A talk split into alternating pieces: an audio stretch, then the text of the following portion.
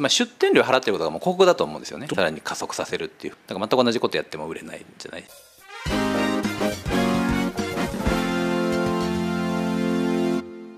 皆さんこんにちは。石の未来へようこそ。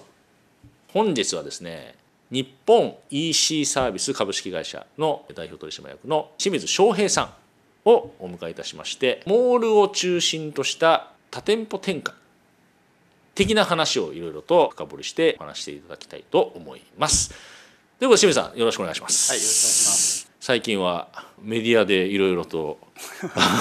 テレビ番組でいろいろとお見かけすることが多いですけども元楽天にお勤めだったとはいいうことで今はコンサルタントとしていろいろとご活躍ということでモールについてはお詳しいんじゃないかということで楽天さんを中心としてですねいくつかモールあるわけですけどもねそれについてちょっといろいろお聞かせいただければなと思うんですけども基本的に今これから例えばあ EC やるとかもしくはアマゾンからやる人も最近多いですからね。って言った時に次どういう手で打っていくのがいいのかとかみたいなそんな話からちょっと清水さんが思ってることですね。私がまあ2003年に楽天っていう会社に入社した頃っていうのは、ええまた全然状況が違って本当にネットで物が売れるのみたいな時代から始まって今はもう皆さん当たり前のように、はい。もうなくてはまあ困るみたいな状態、はい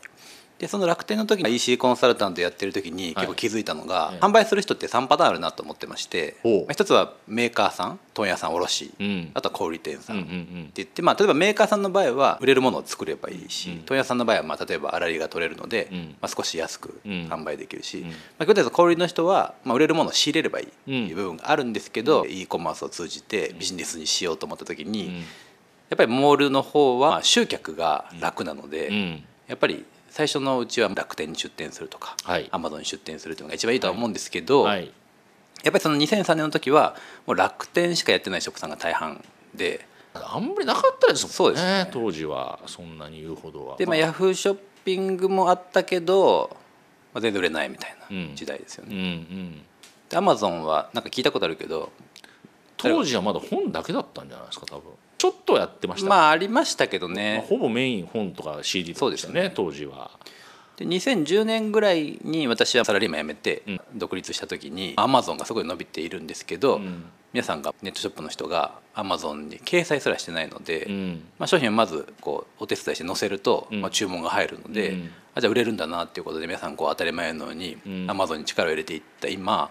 日本人の5,000万人ぐらいの人が楽天でもアマゾンでもお買い物をしているっていう現実になってしまったわけですよね。両方でってことですね。はい。ということは分かりやすく言えばセブンイレブンとかファミリーマートとかローソンうんで皆さんがお弁当を買ったりジュース買うように、もうお客さんを使い分けてるわけなので。それ分かりやすいですね。コンビニ例えると結構分かりやすいですねそれ。でなるとじゃあお客さんがいっぱいいるのに、まあ、楽天だけで営業してていいのかとか、うん。ヤフーだけで営業してていいのかみたいなのは、まあ、多分結構愚問に近いのかなと思ってまして、なるほど。まあ、そこにお客さんがいるんだったらうまく全体的にやった方がいいんじゃないかなと思います、楽天だけでやってる方って結構多いかどうかっていうのその辺とご存知ですか？今ね楽天が大体出店者数が5万なんですよね。はい。で、えっとヤフーが今6万ストアぐらいなんですね。あ多分7割ぐらいが重複しているとしても、ええまあ、そんなに多くないと、あはい。でおそらくアマゾンは10万出品者を超えているので、まあ、個人でやってる人も多いですからね結構。はいあとまあ中国の出品者の数がかなり多いので、多いですからね。多いですからね。まあ、やっぱりまだ楽天だけでやってる人っていうのは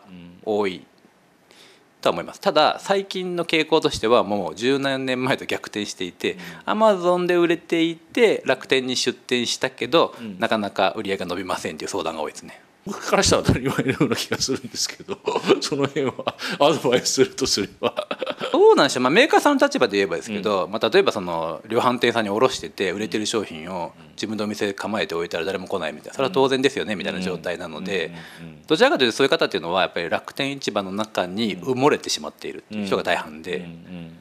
でそこにいきなり広告使うけどなかなか売れても利益が出ないっていう相談が多いので、うんうんまあ、どちらかというとアマゾンとか楽天とかやられてるようなその本店サイトってやり方が違うじゃないですか、うんうん。そこちゃんと認識して手を打たないと売れてもなかなか苦しむのかなとは思いますけど。ね今はもう楽天もヤフーもアマゾンもランキングとかあるじゃないですか、はい。でまああとレビューがあるじゃないですか。うんうん。ってことは自分が売りたい商品って多分他のもう誰かが売ってるわけですよね。うんうんで検索してみて、まあ、例えば売れているかどうかとか、どれぐらいの値段で売れてるかどうかって分かるわけですよね。うんうんでそこに自分たちが販売してはい。売れるか大体予測つくと思うんですよね。うんそこで判断してやればいいと思うんですけどただやっぱりアマゾンで売ってる人とか楽天で売ってる人ってやっぱり価格競争今激しいので、うちがこれやっても絶対利益出ないねっていうところに突入していくと、まあ、それは火の車になると思うんで、一般的にモールさんだと仕入れ商材の方が楽に販売できるけど価格競争が厳しいと。ある意味下くぐれれば売りやすいよねっていう面はありますよね。そうですね、まあ、型番で値段で比較されてるものであれば安く仕入れて安く売れる人はまあ一番売れるっていうのは当然だと思うんですけど。まあ、安く仕入れられるかどうかはまた別問題ですけどねでも安く売る人はいっぱいいますもんねそうですね そこは結構皆さんその売り上げを優先してしまうので後で蓋を開けてみたら全然お金残ってなかったみたいになると思うんですよね。日本 EC サービスさんでお手伝いしてる方の構成っていうかメーカーさんが多いのか仕入れ方が多いのか問屋さんは多分あんま最近多分ちょっと少なくなってるのかなって気はするんですけど、まあ、どの辺が多いんですか今は？うーんまあもう本当に楽天に出店されてる方うんのうち1500社ぐらいが今私たちのサービスを利用されている。それを縮小した感じなんですよ。えだからもう縮小したんですか？え縮小というかそのそれをまあ単純にぐっと圧縮した感じぐらいなんで上場企業の方からあの副業で手作りでアクセスやってる人からまちまちすぎて、はい。まあ、全然違いますよね。僕がその単純に分けると仕入れ型なのかメーカー型なのかどっちかなのかなって思ってるんですけど、まあ、メーカーか問屋の人が多くて、うん。家電とかそのもう価格で売れるようなことでやってる人って売り方がそれなので、まあ、そういう方はお客さんには少ないかなと思いますね。あー。どっちかというとオリジナルを販売するような方の方が多い。まあ、もともと問屋をやってましたとか、うん。うん。でまあ、そこが縮小したんで小売りで頑張ってますとか、モール以外で実店舗とか本店サイト石で成功してるけど、まあ、モールがなかなかうまくいかないとか、うん。まあ、そういう方のが多いのかなと思いますけど。清水さんのところに相談来られる方ってどういう形で来るんですか？いや売り上げ困ってるんですとか利益出ないんですとか。まあ、今は結構やっぱりこう店舗さん同士のコミュニティとか楽天さんとかもネーションズみたいなこうシェア合うのが始まったりとか、まあ、結構多いじゃないですか、やっぱそこでこう口コミとかでまあ知って紹介されるのが多いですよね、うん。でそういう方々に対してどういうアドバイスされてるんですか？モールの場合はモールが集客してくれるわけじゃないですか基本的には、なのでまず自分でできること例えばその楽天とかアマゾンとかヤフーショッピングのこれをやっとかなきゃいけないってことをまずやった上でうん。お金を使って集客しないと、うん。まあ、うまくいきませんよって話をしてまして、私はよく言ってるのがまあその広告、まあ、出店料払ってることがもう広告だと思うんですよね。イオンモールに出店してるテナントさんがお客さん来ないからって言って自らあのチラシ配りに行かないじゃないですか。うん。まあそうですそれイオンさんがやってくれるわけですよ。ええ。だからまず最初は、まあ、できることを自分たちできっちりやって、うん。でそこからある程度売れてきてうん。で売り上げが増えて、まあ、利益が出てきたらそれを広告に回してさらに加速させるっていうふうな考え方にしましょうねっていういつも基本的には言ってますね。どこのモールさんでもある程度変わんないですかそれは。そうですね。基本的なやり方としてはそうですね、まあ、あとちょっとやっぱりこう最近の傾向として非常にまあ悲しいのがやっぱりアマゾンさんって強いじゃないですか、うん。商品で売れるとどんどんどんどんこう検索順も上がってくるんで。そうですねで他のものがやっぱりこうアマゾンっぽくなってきているのでやっぱり売れている商品ページの商品が売れるっていう傾向があるんですよね。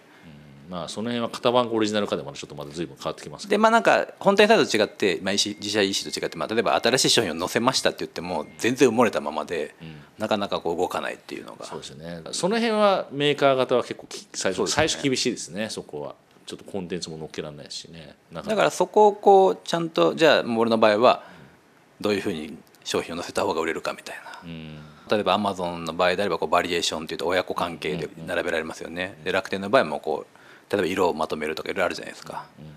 まあ、そういういろんなやり方ちゃんとお伝えしてやってもらってますけどね。僕がその出てる番組見られててもメディアの質問する方々がちょっといまいちよく分かってないなってまあこんなこと言っちゃっていいか分かんないけども 思う僕は思うんですけどアドバイスを求めに来られる方っていうのもやっぱりあんまりご存知ないんですかね外から見れてる情報しか知らないのでじゃあ例えばどういう契約形態で、まあ、どれぐらいお金がかかるかとか、まあ、何が違うのかとかは、まあ、全然分かってない方が多いと思うんですよね。うん。なんでよくさっきみたいなコンビニに例えてみたりとかこの間まあ相談された時は、まあ、楽天はどちらかというともともとその電子商取引の EC の中で商店街みたいな感じじゃないですか、同じ商店街で広島県の給料売ってる人も山口県の給料売ってる人もいるわけですよ、アマゾンの場合はキュウリ出てきたらそのキュウリばっかり出るじゃないですか、スーパーに商品を卸してるに近い部分があるじゃないですか、なんでやっぱこの構造が違うのでそれを同じように考えるとだから全く同じことやっても売れないんじゃない？っていう話はしましたけどね。楽天さんだと商店街みたいな感じだけどアマゾンさんの場合だとどういうふうに考える？アマゾンはまあ出品型じゃないですか、うん、だから商品を登録するので、うん、本当に商品のページしか作れないですよね、なんかこうセット組のやつとかいろいろ複雑じゃないですか、うん、なんでやっぱそこはアマゾンの中で倉庫に預けてアマゾンの物流を使ってどんどんどんどん売れる仕組みにやっていった方が売り上げが伸びると思うんですよね。ただどうしてもなんか注文入ってから手作りですとか1週間待たせますとか2週間待たせますとかしんどいじゃないですか。多分 NG に近いですよね。そうなんですよ。もうその仕組み上どうしても配送がかかると評価も下がっていくので、まあ、そういう人はまあなかなか厳しいかなというのはありますよね。最近 D2C とかね、はいはい、まあ、それ非常に流行ってるじゃないですか、はいはい、メーカー直販でやっぱりこう売りたいっていう人は結構増えてきてるとは思うんですけどなんかそういう人って結構なんかアマゾンに最初行きがちな気がするんですよね。そんなことないですか？なんか。そうですね、まあ、例えばアマゾンで、まあ、後発でサプリメント売ってますとか、うん、なんか物売ってますっていう人って結構ターゲットを絞ったコンセプトで商品作ったりとかしてるんですよね。なのですごく誰かが刺さればそれ買ってくるじゃないですか。うんうん、結構商品がいっぱいある中で何買っていいかわからない、うん、けどまあいっぱいこう並んでる中で。あのこういうことにお悩みの方ですよみたいなものとか、やると結構それがずっと売れ続けたりとかしやすいのでアマゾンから始める人がいるのかもしれないですけどね。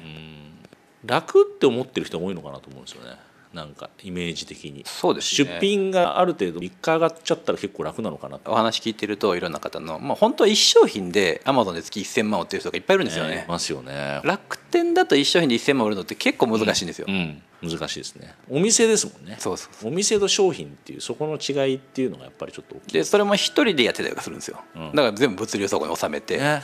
で自分一人で楽天で1000万1個で売るとずっと配送しなきゃいけないんで、うんまあ、大変じゃないですか、うん、ちょっと時間も時間なのでちょっと一回ここでですね、はい、ちょっと切って後半また引き続き